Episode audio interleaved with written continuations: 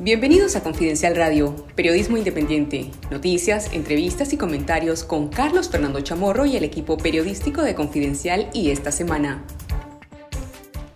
Hola, bienvenidos a una nueva edición especial de Confidencial Radio. Aquí estamos con lo mejor del periodismo independiente de Confidencial y de esta semana damos inicio a esta hora de análisis sobre las noticias del momento, las entrevistas y los comentarios con los periodistas de Confidencial.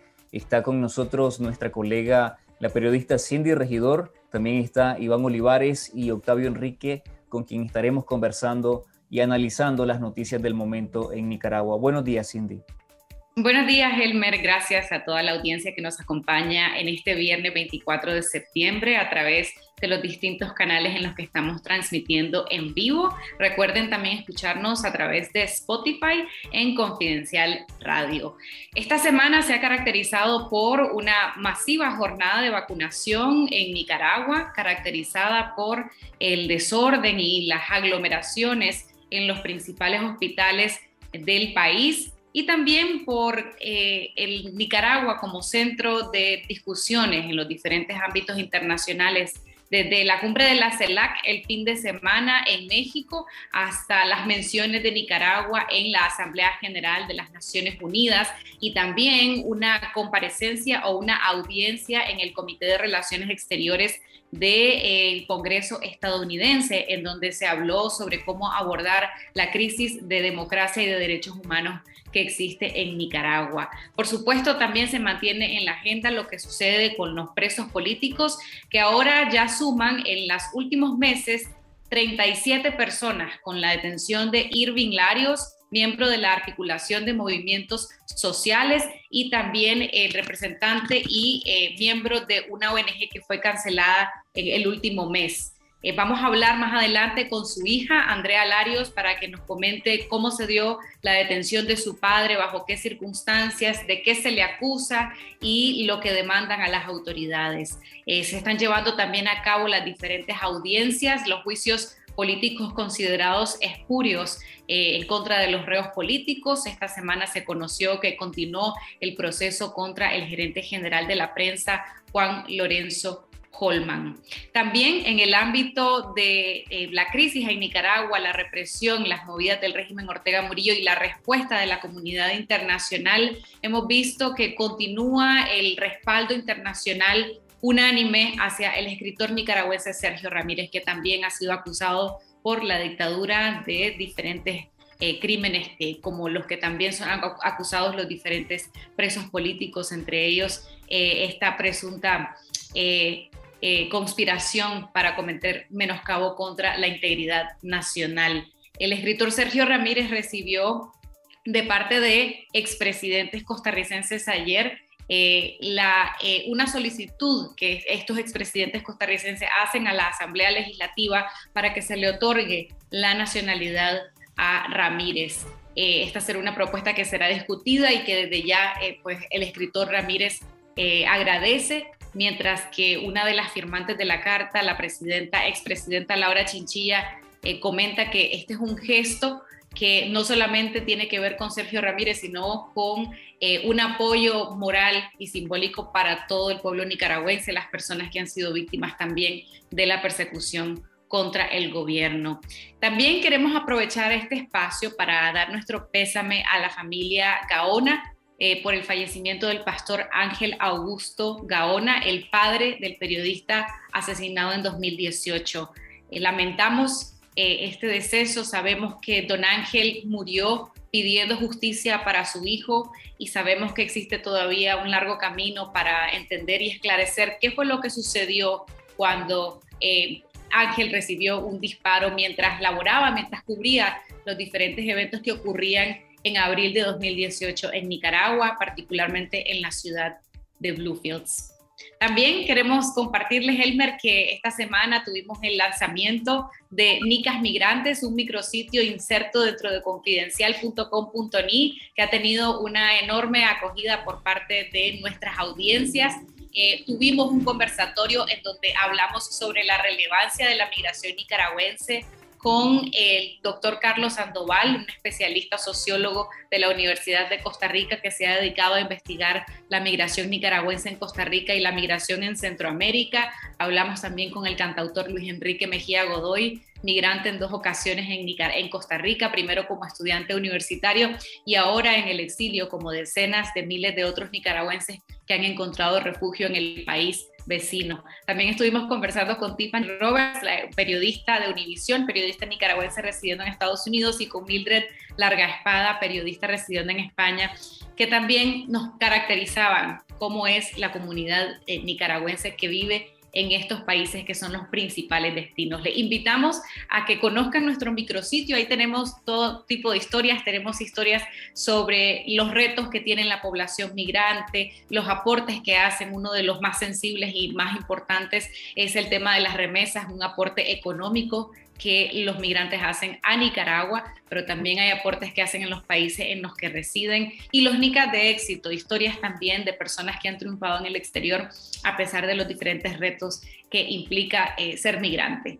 Vamos a conversar ahora con nuestros colegas de, los diferentes temas eh, que ya repasábamos y que eh, se mantuvieron al centro de la agenda noticiosa de Nicaragua. Bienvenidos, Iván Olivares, eh, también Octavio Enríquez y Elmer, por supuesto. ¿Cómo están?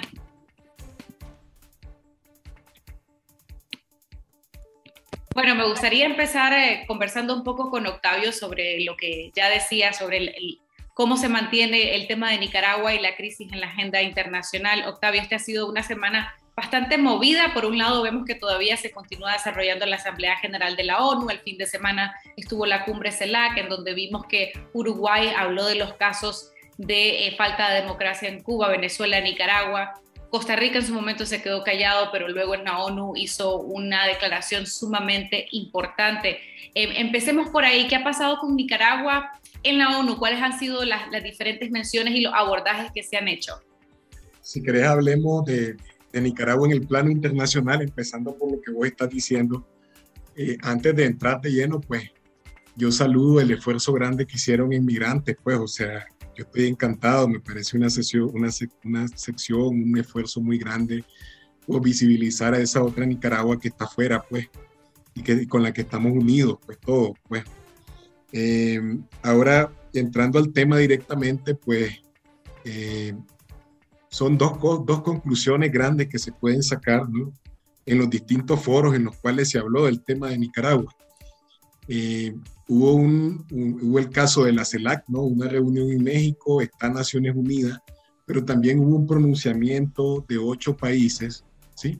que hablaron específicamente del tema de Nicaragua y que yo creo que es el tema, eh, el tema grande, pues, porque estos países son Canadá, Chile, Colombia, Ecuador, República Dominicana, Estados Unidos, Francia y Reino Unido, que dicen con todas las, ¿cómo es que se llama? Eh, las letras, ¿verdad? Que la situación actual de, grave, grave situación de derechos humanos que vive el país pone en tela de juicio la validez y la legitimidad de las elecciones, ¿no? De las elecciones, entre comillas, pues que el gobierno promueve como elecciones, pero que en realidad son votaciones después que Ortega eliminó eh, la competencia política encarcelando a sus principales eh, o posibles contendientes. Pues. Entonces, si vos te fijas, el mensaje es clarísimo, pues, o sea, lo que le espera al régimen a la vuelta de la esquina es la, ilegitimidad, ¿ya? Mm. Consecuencia de sus propios actos y de las propias violaciones graves de derechos humanos que ha cometido. Entonces, vos tenés por, por un lado ese foro, perdón, tenés por un lado ese pronunciamiento, ¿sí? Por otro lado, tenés Naciones Unidas, ¿no? Donde el mensaje de Costa Rica es el mensaje más claro, creo yo, contundente del presidente eh, Alvarado. ¿no? Hay incluso una frase donde él dice con todas las letras, pues, que está bien preocupado, ¿no? Por todo lo que está ocurriendo, la persecución a opositores, la, la persecución a la prensa, la prensa independiente en Nicaragua. Y creo que esto eh, además de visibilizar, Costa Rica lo ha acompañado de diversas maneras. Pues vos mencionabas el caso del doctor Ramírez, ¿no? Y el pronunciamiento de los expresidentes, eh, bueno, dándole su respaldo, pero también Costa Rica es donde hay una gran cantidad de nicaragüenses que han buscado seguridad luego de la represión del régimen. Pues entonces Costa Rica es el refugio, ¿no? Donde los nicaragüenses vamos cuando padecemos las dictaduras, pues. Entonces, ese es un segundo punto. Y el tercer punto es el que acentúa para mí en el plano internacional el aislamiento de Ortega.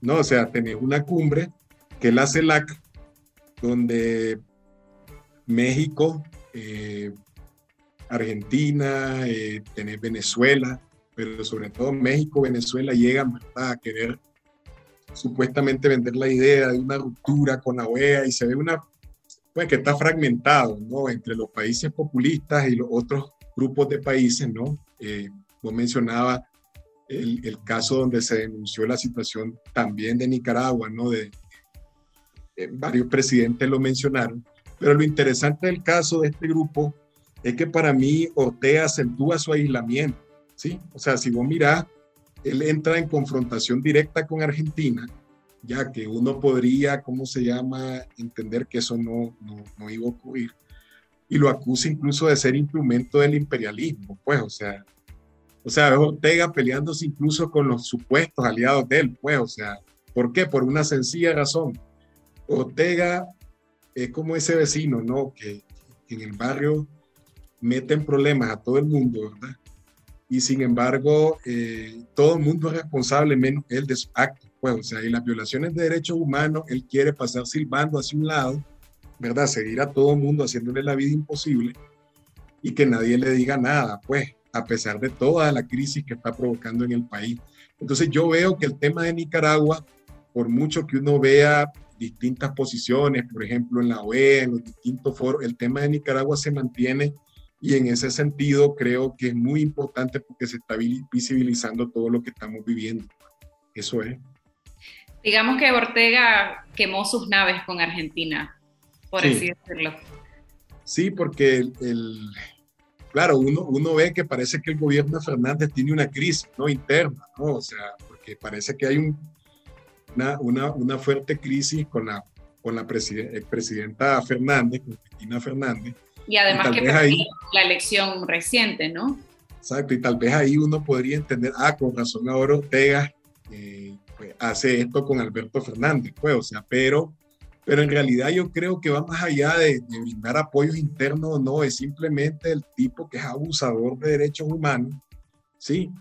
Y que no resiste, pero que ni sus propios aliados lo cuestionen, pues, o sea, si vos te acordás, en meses pasados, eh, todos los embajadores, hubieron varios embajadores, tuvo Costa Rica, tuvo Colombia, hubo varios embajadores que mostraron su preocupación por lo que estaba ocurriendo y lo que hizo el régimen fue que lo mandó a traer a toditos sus embajadores a consultas a Nicaragua.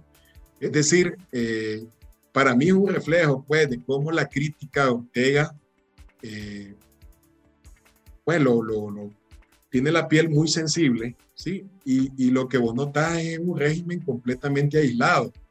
Yo te mencionaba el caso de los ocho países, pero una semana antes, o sea, una semana atrás, 50 países pidieron la liberación de los presos políticos.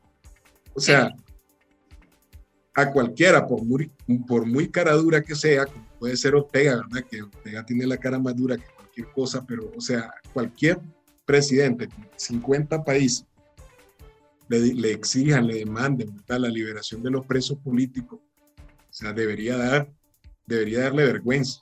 Pero nosotros sabemos que Ortega esa palabra no la conoce, pues, o sea, no está en su diccionario. Pues.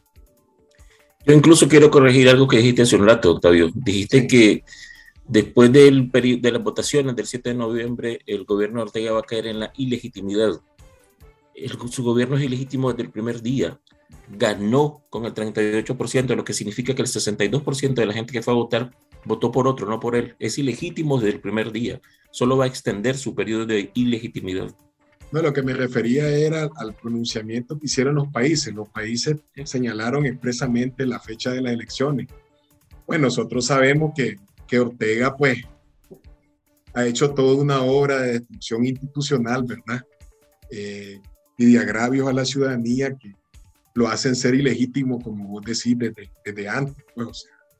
Pero es interesante ver, ¿verdad?, cómo estos ocho países eh, dicen con todas las letras que la situación que estamos viviendo en Nicaragua, pues, o sea, hace que eh, pone en tela de duda, pues, la validez y la legitimidad de ese proceso que yo llamo de votaciones, pues, porque, o sea, llamarlo elecciones creo que es un elogio, pues, pero, pero es de votaciones. O sea, no sé si ustedes se acuerdan, pero en la época de Somoza había un, el contador de votos de Somoza era Modesto Salmerón. Entonces a mí me contaba un sacerdote jesuita, ya, fallecido, se llamaba Federico Argüello hace, hace, tiempo, que Modesto Salmerón se solía pasear por las filas de los votantes, ¿no? Y decían, voten, voten, luego cuento yo. Esa era la anécdota que él contaba. O sea, ¿qué diferencia hay con lo que estamos viviendo ahora? O sea, las elecciones, los resultados los dan desde cuántos meses antes. O sea, es una cosa absurda.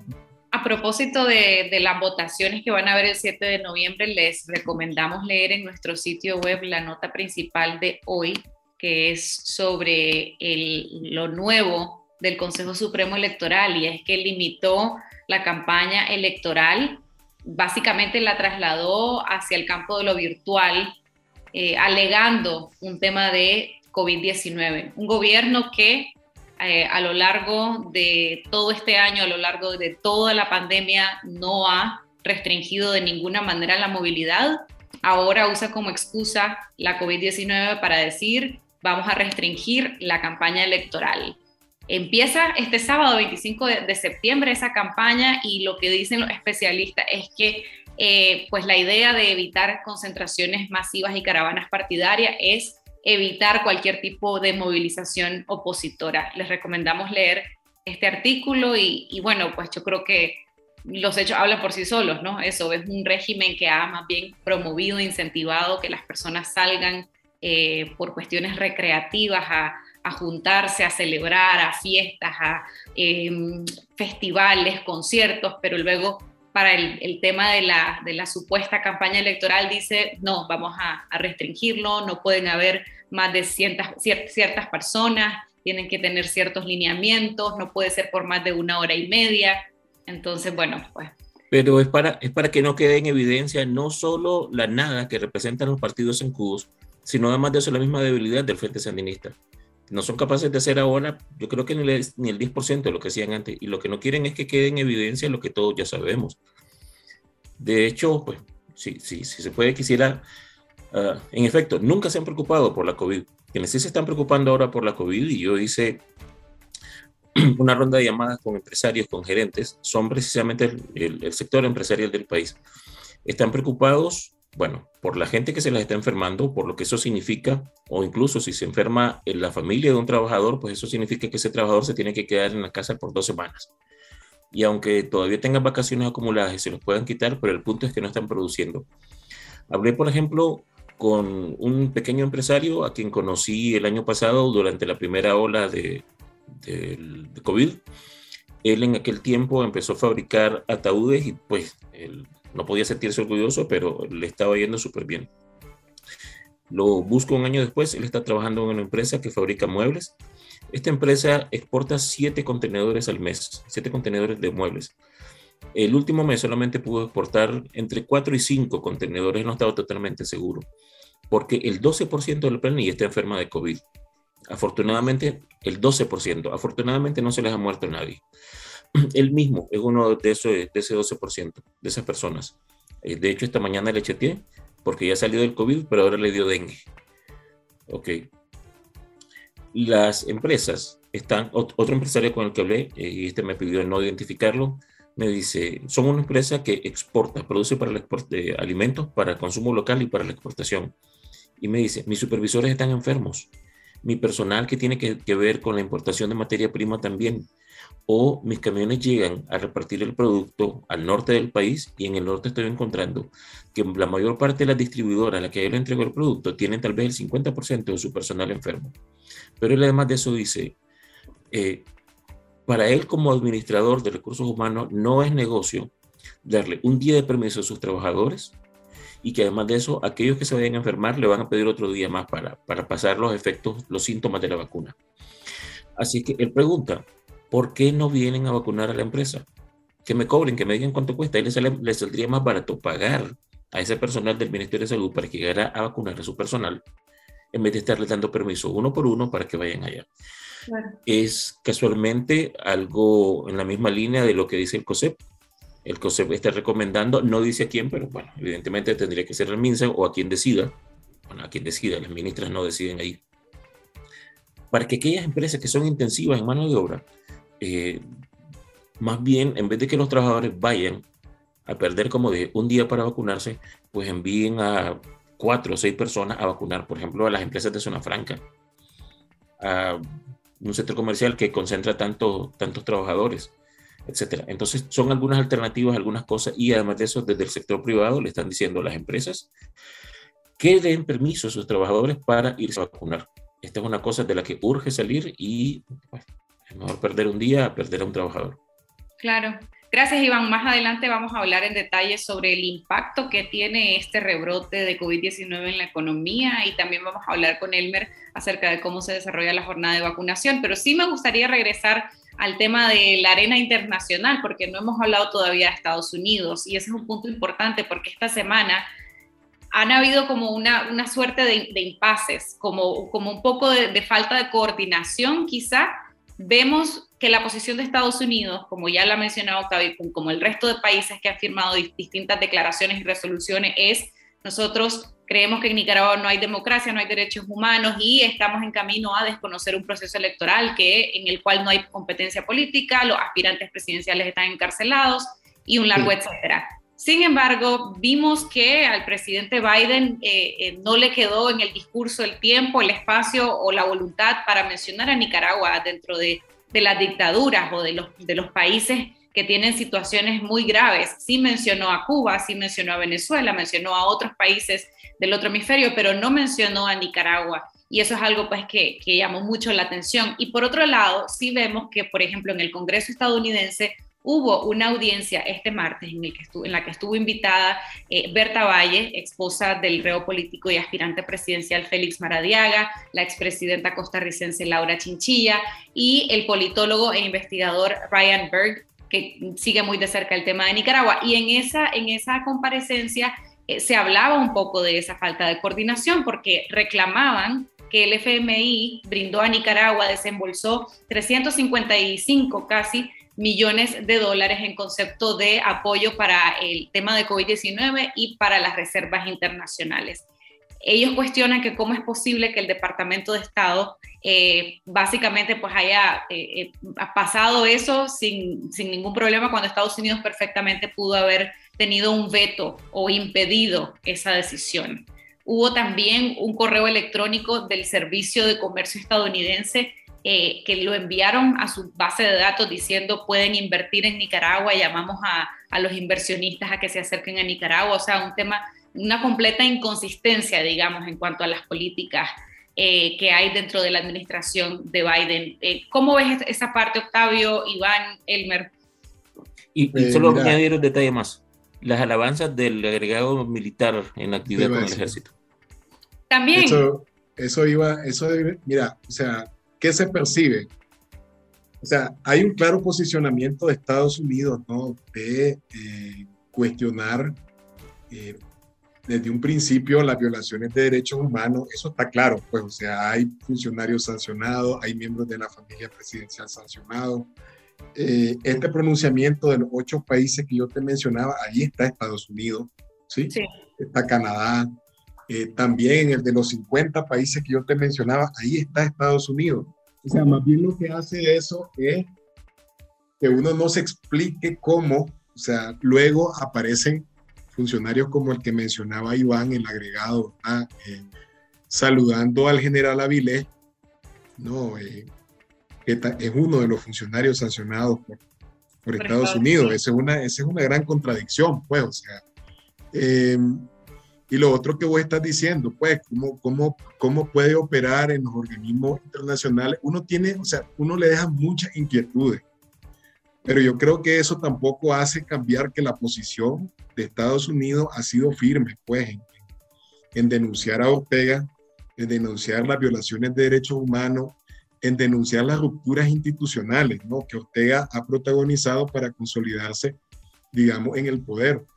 Y yo sigo insistiendo que en un corto plazo, Ortega lo que tiene en el horizonte es la ilegitimidad, aunque es ilegítimo para nosotros, pero la ilegitimidad en, en el mundo, ¿sí? O sea, él, él está aislado y está claramente aislado.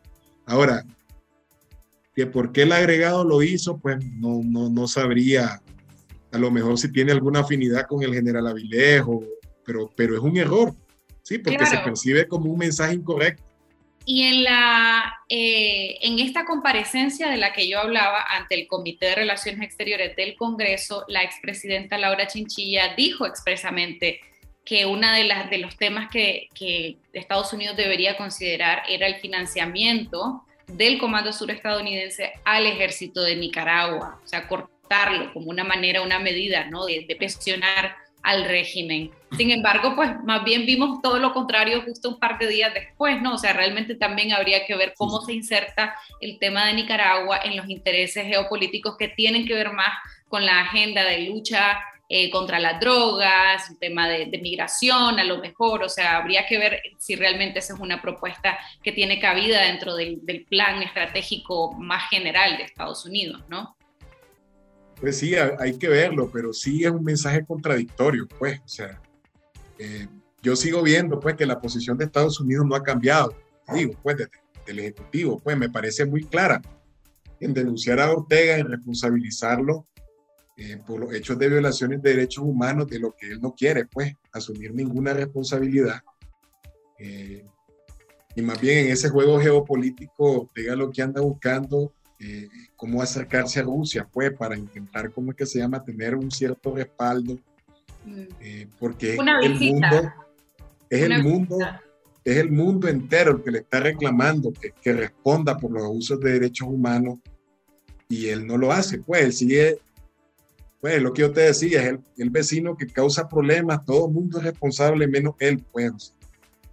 Y la verdad es que en ese sentido sí es claro, pero sí a mí me llama la atención en particular la actuación de este funcionario, pues, o sea, a cuenta de que baja, baja ¿cómo se llama?, a lavar a, a Avilés, pues, o sea, que, que, su posición a favor del régimen está clara, pues, yo no le veo mayor, mayor enredo a nada de eso, pues, a cuenta de que baja pues, o sea, Octavio, Octavio, hay, hay, una versión, hay una versión off the record que está haciendo circular personal de la embajada con colegas periodistas y básicamente lo que están diciendo es que las palabras de este agregado militar eran lo que ellos han llamado una cortesía diplomática.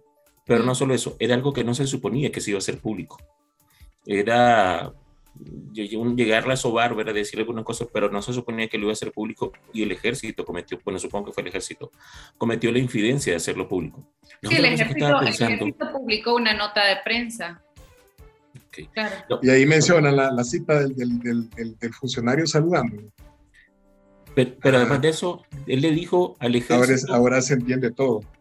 Él le dijo al ejército que ellos eran la estabilidad del gobierno, una cosa por el estilo. Pero si es la verdad, al final de cuentas, en el ejército ese tipo no estaría en donde está. A lo mejor lo que le estaba diciendo era otra cosa y no lo entendimos. Mm. Bueno, y. Pues habría que ver, pues, pero pero la lectura que se le dio, pues, o sea, es el Ejecutivo estadounidense, esta es su posición, ¿sí? Y además recordar que Avilés es un funcionario sancionado, pues, o sea, por mucho que vos querrás, al menos a uno le llama la atención, pues, de que de repente tanta cortesía diplomática, pues. Octavio, ¿y qué ha pasado con, con Daniel Ortega en la ONU? Tiene prevista su comparecencia de forma virtual, al menos eso se decía hasta, hasta ayer, pero finalmente ¿hay alguna fecha prevista para eso? La vicepresidenta Murillo dijo que podía ser jueves, viernes, o sea, eso es lo que yo le, le entendí, pero yo revisé la programación, no he visto nada. Ella dijo que iban a interrumpir pues la programación para el discurso del comandante y todo pues eh, todo lo que ellos les interesa que ese mensaje llegue pues a su base. Y además creo que son los únicos que lo van a escuchar, pues, o sea, es mi impresión, pues. Pero, eh, a ver, el punto es que ese discurso es previsible, ¿no? En el contexto en el que estamos, con los presos políticos como los tiene y la situación eh, de un Estado policial de facto, ¿verdad? sin libertades para los ciudadanos, es, es fácilmente previsible que Ortega va a llegar, ¿verdad? Con ínfulas de líder mundial a, a, decir, pues, que no, que no intervengan en los asuntos de Nicaragua, la soberanía. Pues, si sale con alguna sorpresa, pues escribimos la nota, pues, pero, pero la verdad es que Ortega es previsible desde hace tiempo, pues, en sus posiciones. Eh,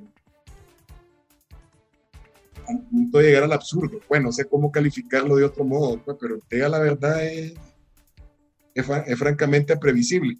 La novedad más bien es que aparezca. ¿Por qué aparece ahora? ¿Por qué aparece ahora si desde 2007 no había llegado? O sea, bueno, y aparecerá de forma virtual, no, no viajó a la, a la, asamblea, ¿verdad? Como tal tampoco. Sí. es de manera virtual. Ahora, lo que decíamos, ¿verdad? el, la preocupación expresada por Costa Rica está, clarísima, pues. O sea, tú que, por ejemplo, de Colombia mencionó el caso de, la, de Venezuela, que es aliado de Nicaragua. Y yo creo que aunque ellos, pues, eh, hagan los intentos de ver para otro lado, la crisis de derechos humanos provocada en estos tres países está clara, pues que a consecuencia de gobiernos que se quieren perpetuar en el poder. O sea, por mucho que, por ejemplo, Díaz Canel siga enarbolando, ¿verdad? De que, eh, de que es un ataque del imperio, ¿verdad? La revolución y todo, o sea, yo no veo cómo eh, tantos años después sigue hablando de revolución y sobre todo después de lo que ocurrió, ¿no? Con, con las agresiones a los manifestantes que salieron a protestar, o sea, no le veo, pues, o por ningún lado, ¿sí? En eso sí se parecen Ortega Maduro y, y Díaz Canel, pues son idénticos. Iván, hablemos sobre este reclamo que ya mencionaba que sucedió durante esta comparecencia en el Comité de Relaciones Exteriores del Congreso estadounidense. Varios congresistas reclamaron fuertemente a la eh, representante del Departamento de Estado sobre por qué no se había impedido ese desembolso del FMI, un desembolso considerable ocurrido en agosto de 353.5 millones de dólares. Háblanos un poco más sobre ese reclamo y sobre pues, qué es lo que buscan estos congresistas en cuanto a ese frente que tiene que ver con el financiamiento exterior hacia Nicaragua o hacia el régimen. Esos 353.5 millones de dólares son tal vez el, el monto más visible y más reciente pero no ha sido el único. Desde noviembre para acá, con excusa de apoyar la reconstrucción y además de eso la asistencia humanitaria para las personas que sufrieron los embates de los huracanes ETA y IOTA. Y luego para la lucha contra el COVID, que no vemos que hay lucha contra el COVID, que no vemos que se esté utilizando el dinero. Distintos organismos, eh, bueno, el BCE ha sido fiel a ellos todo el tiempo y les ha soltado todo el dinero que ha podido pero luego el Banco Interamericano de Desarrollo, el Banco Mundial, el Banco Europeo, el Fondo Monetario Internacional, de una forma u otra han ido soltándole dinero al punto de que las reservas internacionales están ahora más altas que en marzo del 2018, que habían sido el punto más alto. ¿Ok? Ya están más altos que eso. Lo que los representantes eh, del, Congreso de Estados, Unidos, de Estados Unidos le dijeron a la funcionaria del Departamento de Estado, es una pregunta que nos hemos hecho los nicaragüenses también muchas veces. ¿Cuál es la congruencia entre el discurso y ahora esta actuación? La NICAC eh, mandata expresamente a los representantes de Estados Unidos en esos organismos y, y tienen todos los que mencioné, excepto lógicamente en el Banco Europeo y en el Banco Centroamericano, pero mandata al representante de Estados Unidos en todos esos organismos a oponerse expresamente a este tipo de préstamos a menos que sea para razones humanitarias. Mm. Al final fue la excusa que utilizaron, excepto los 353.5. Pero supongo que después de eso deberíamos esperar de ver que haya una fiscalización en el uso de esos recursos y no estamos seguros de que la haya. ¿Qué es lo que querían los congresistas? Que fue tu pregunta. Pero ¿existe algún tipo de rendición de cuentas que piden estas entidades? Yo me imagino que sí. ¿Existen cláusulas que tienen que ver con temas de democracia y de derechos humanos? ¿Cómo funciona y por qué, si están, no han, sido, no han sido puestas en práctica? Supongo que sí lo hacen, pero también me doy cuenta de una cosa, pues les pregunto a todos ustedes, en sus carreras periodísticas, ¿alguna vez han escuchado que cualquiera de estos bancos, a Nicaragua o a cualquier otro gobierno, digamos, de Centroamérica, les hayan expresado un reclamo por mal uso de fondos? Nunca nos damos cuenta. Y no es porque nunca lo hayan hecho o nunca lo hayan detectado. Simplemente parece ser una cosa que manejan entre ellos de forma diplomática, de forma contractual, bilateral, pero son cosas de las que nunca nos enteramos. Los congresistas entonces estaban reclamándole a la funcionaria del Departamento de Estado, a lo mejor ella ni tenía la culpa, pero ella le tocó cargar con todo eso, que cómo era posible que estuviera ocurriendo una cosa como esta. Y en la entrevista que tuviste con Ryan Berg, él te, él te mostraba también esa incongruencia que hay entre estas actuaciones y el discurso del presidente Biden en la, Organización de las Naciones Unidas, en donde menciona otras dictaduras, pero no menciona la nuestra. Y no sé si, no, no, no puede ser un olvido, pues la verdad es que tienen cada vez más nicaragüenses en su frontera sumándose al problema que ya tenían con nuestros hermanos del Triángulo Norte y ahora los haitianos.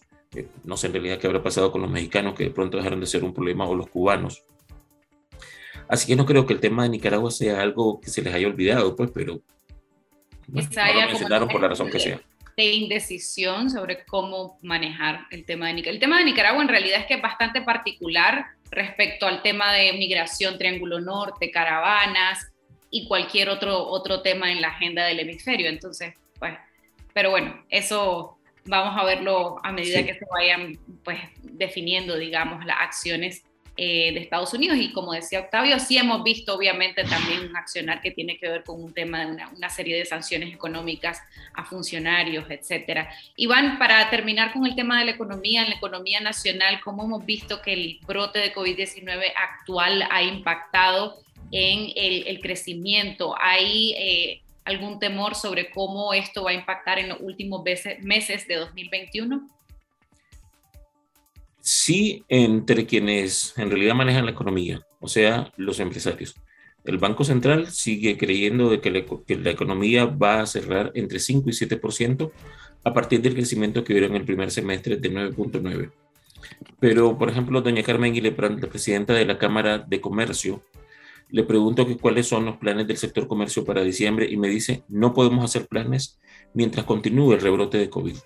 Mientras no avance, por ejemplo, el proceso de vacunación, mientras no se frene la ola de contagios.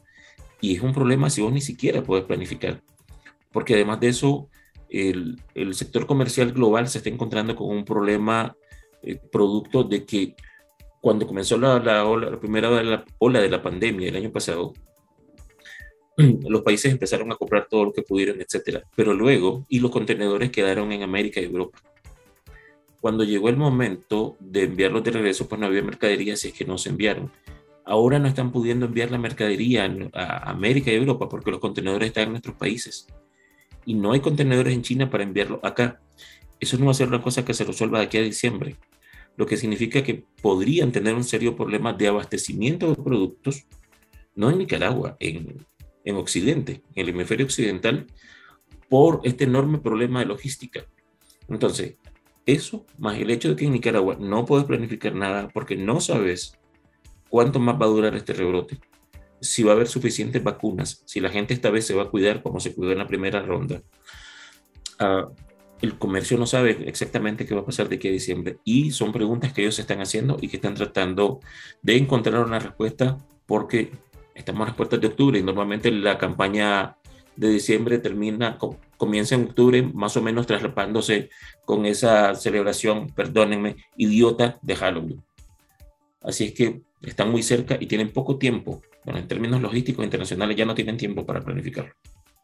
Gracias, Iván. Y cerramos esta tertulia con Elmer, que nos va a comentar un poco sobre cómo avanza la jornada de, de vacunación que empezó el lunes 20 de septiembre para población de 30 años en adelante. Vimos, Elmer, que los primeros días hubo mucha desorganización, aglomeraciones en los diferentes hospitales del país, personas que tenían que dormir incluso para poder eh, hacer fila y aguardar su turno. ¿Cómo ha seguido en estos últimos días ese proceso?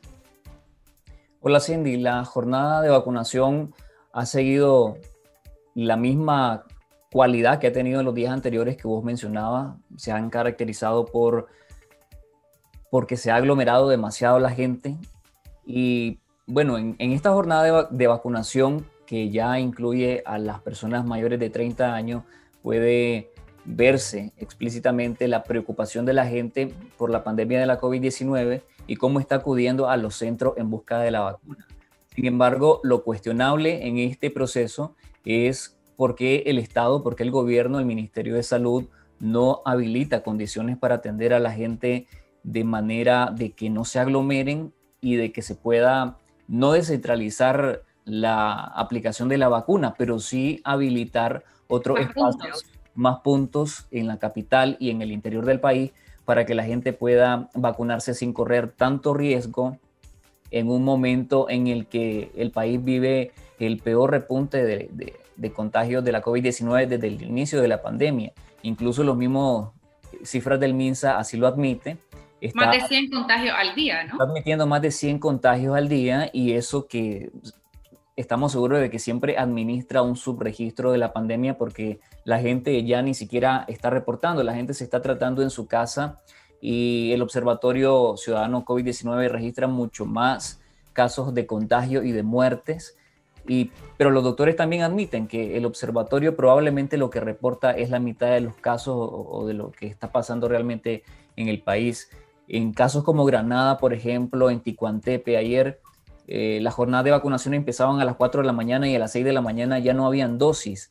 Y es precisamente porque la gente está acudiendo de manera masiva. Entonces es bastante contradictorio estas políticas del gobierno, como mencionaban al inicio, sobre la decisión del gobierno de Ortega a través del Consejo Supremo Electoral de imponer una campaña política, una campaña electoral virtual, que no permiten a los partidos políticos colaboracionistas zancudos a convocar actividad de más de, más de 200 personas.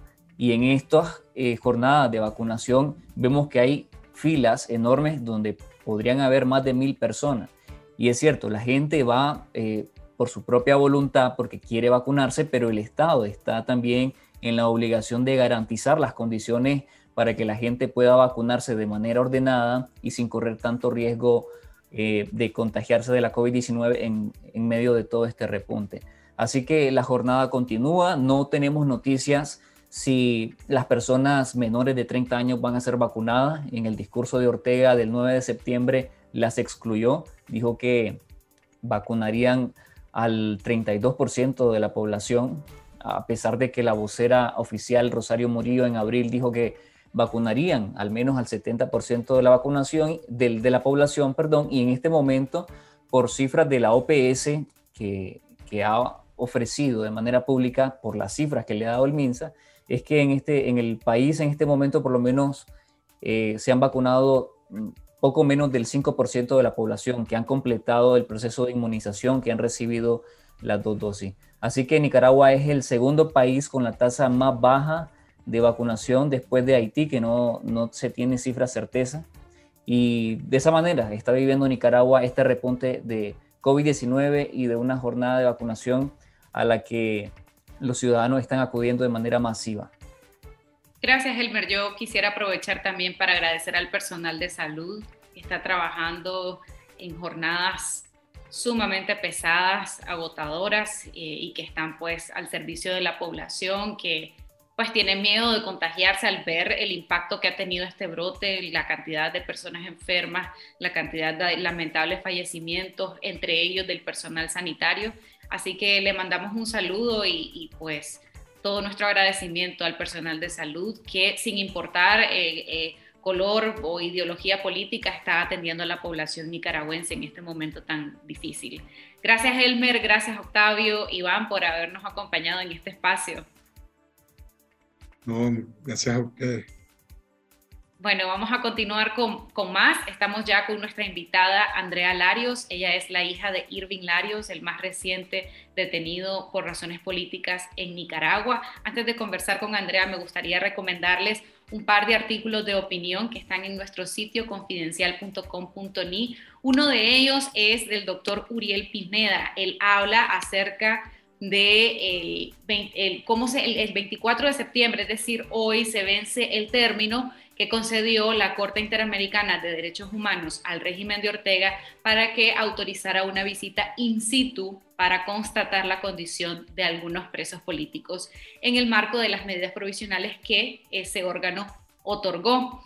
Y si no se permite la visita, dice el doctor Pineda, especialista en derechos humanos, si no se permite esa visita in situ, la Corte puede establecer la presunción legal de que sí existe tortura por la negativa de un recurso efectivo para que se investigue el hecho de forma exhaustiva, imparcial e independiente de conformidad a lo que se llama el protocolo de Estambul. Otro de los artículos recomendados en nuestra sección de opinión es el escrito por Mónica Baltodano. Ella habla acerca de eh, los presos políticos, un preso político en particular eh, que está en las cárceles del régimen Ortega Murillo desde antes de 2018.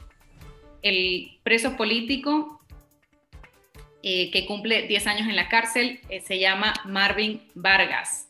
El espanto que amenaza a todos los presos políticos eh, dice Mónica Baltodano, para que lo lean en confidencial.com.ni. Andrea, gracias por acompañarnos. ¿Cómo estás? Bienvenida. Gracias a, ustedes por la oportunidad. Bueno, ¿cómo estoy? Pues realmente estoy, estoy impactada por todo lo que ha venido sucediendo y obviamente con, con que a mi padre lo hayan secuestrado, estoy sumamente triste, pues afligida, estoy afligida. Sí. Claro. Bueno, don, don Irving es, sociólogo, economista, integrante de la articulación de movimientos sociales y presidente del Instituto de Investigaciones y Gestión Social, INGES. Sabemos que a esta ONG hace un mes la Asamblea le canceló su personería jurídica. Además de ese antecedente, ¿había algún otro indicio de que la policía o que el régimen eh, podría ir tras él para detenerle como al final lo hizo? No, la verdad no había ningún indicio no había ningún indicio, pero lamentablemente en Nicaragua, con la ley, la 1055, la ley de la soberanía, pues ya sabemos que es una ley que la pueden aplicar a cualquier ciudadano. No, no es eh, por un delito realmente que se, que se aplica. Entonces, pero no, no había ningún indicio realmente. ¿Tu papá a qué se dedicaba? ¿Qué es lo que hacía esta, este Instituto de Investigaciones y Gestión Social? El INGES eh, se dedicaba a proyectos socioeconómicos en Chinandega y León Norte.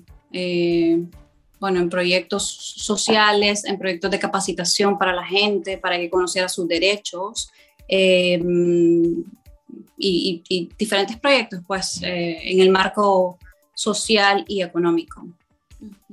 Y en cuanto a su participación en el movimiento, de la articulación, perdón, de movimientos sociales la participación, la verdad es que no te podría decir porque yo mm, tampoco conozco muy bien cuál era su participación en, esta asociación. La verdad es que no, no, la, no la sabría, no, te sabría decir ahora mismo.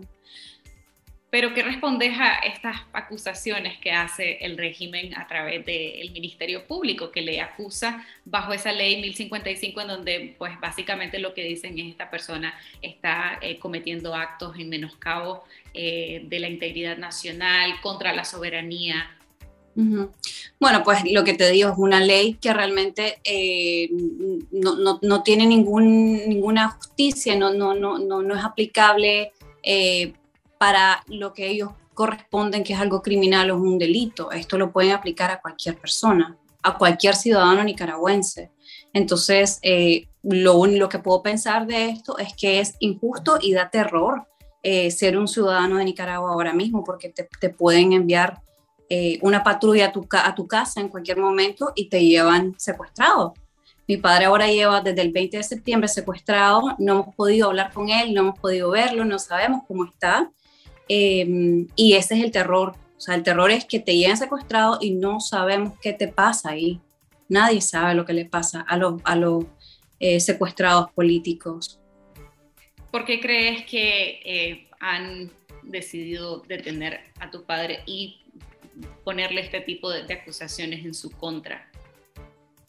Pues lo que yo puedo pensar, eh, difícilmente porque no tengo los pensamientos tan radicales y, horrorosos que tiene el gobierno de Nicaragua, em, pero podría decir que tal vez su único delito, que no es ningún delito, fue expresar sus, em, sus ganas de que Nicaragua esté libre de una dictadura.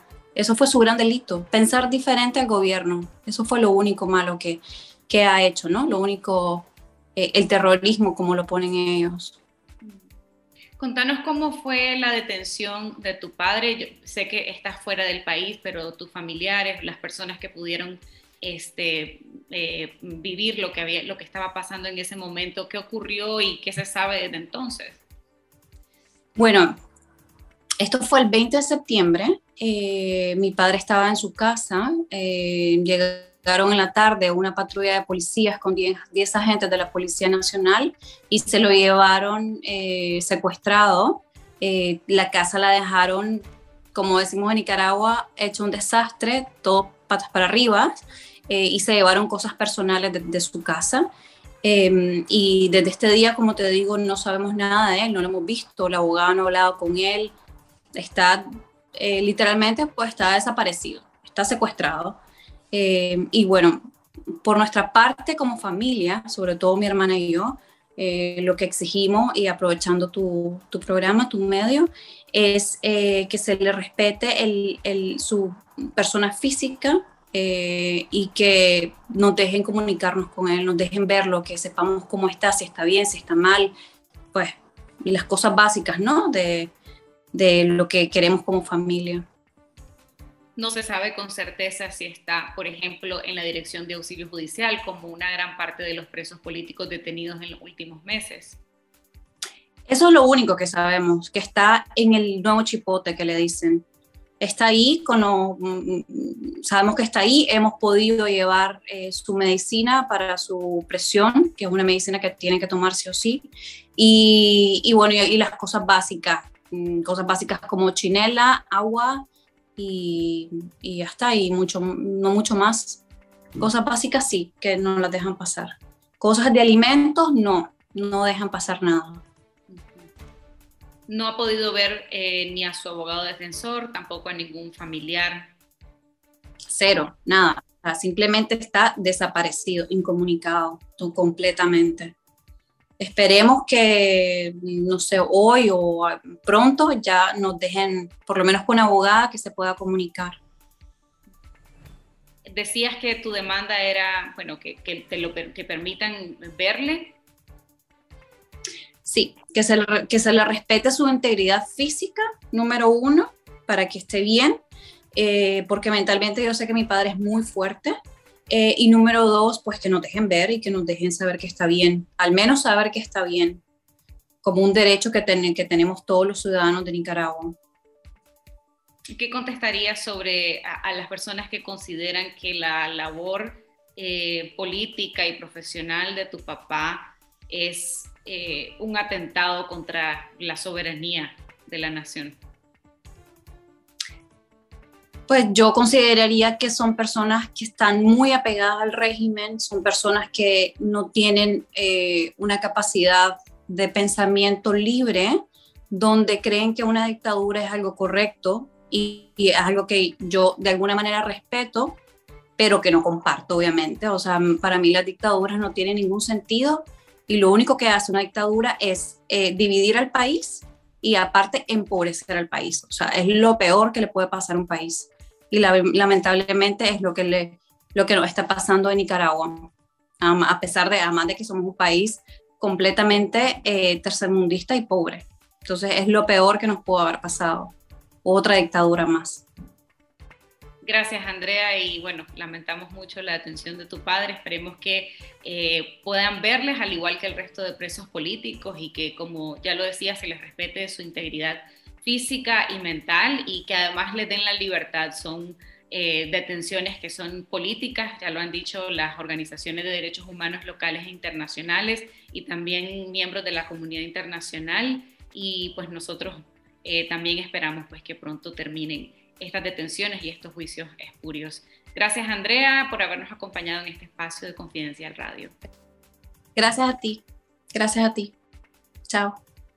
Bye. Así llegamos al final de Confidencial Radio. Gracias a ustedes por habernos acompañado. Sé que están escuchándonos también a través del space de Twitter, desde la cuenta de Confidencial Ni. Estamos también en Spotify, en donde pueden escucharnos eh, a cualquier hora, en cualquier momento, y también nuestra transmisión en YouTube y Facebook. Gracias a todos por acompañarnos y nos vemos en una próxima edición de Confidencial Radio el próximo viernes y recuerden que el domingo en nuestro canal de YouTube y en Facebook tendremos una nueva edición de esta semana a las 8 de la noche con nuestro director Carlos Fernando Chamorro. Nos vemos. Esto fue Confidencial Radio. Escuche nuestros podcasts en Spotify y visítenos en confidencial.com.ni con el mejor periodismo investigativo.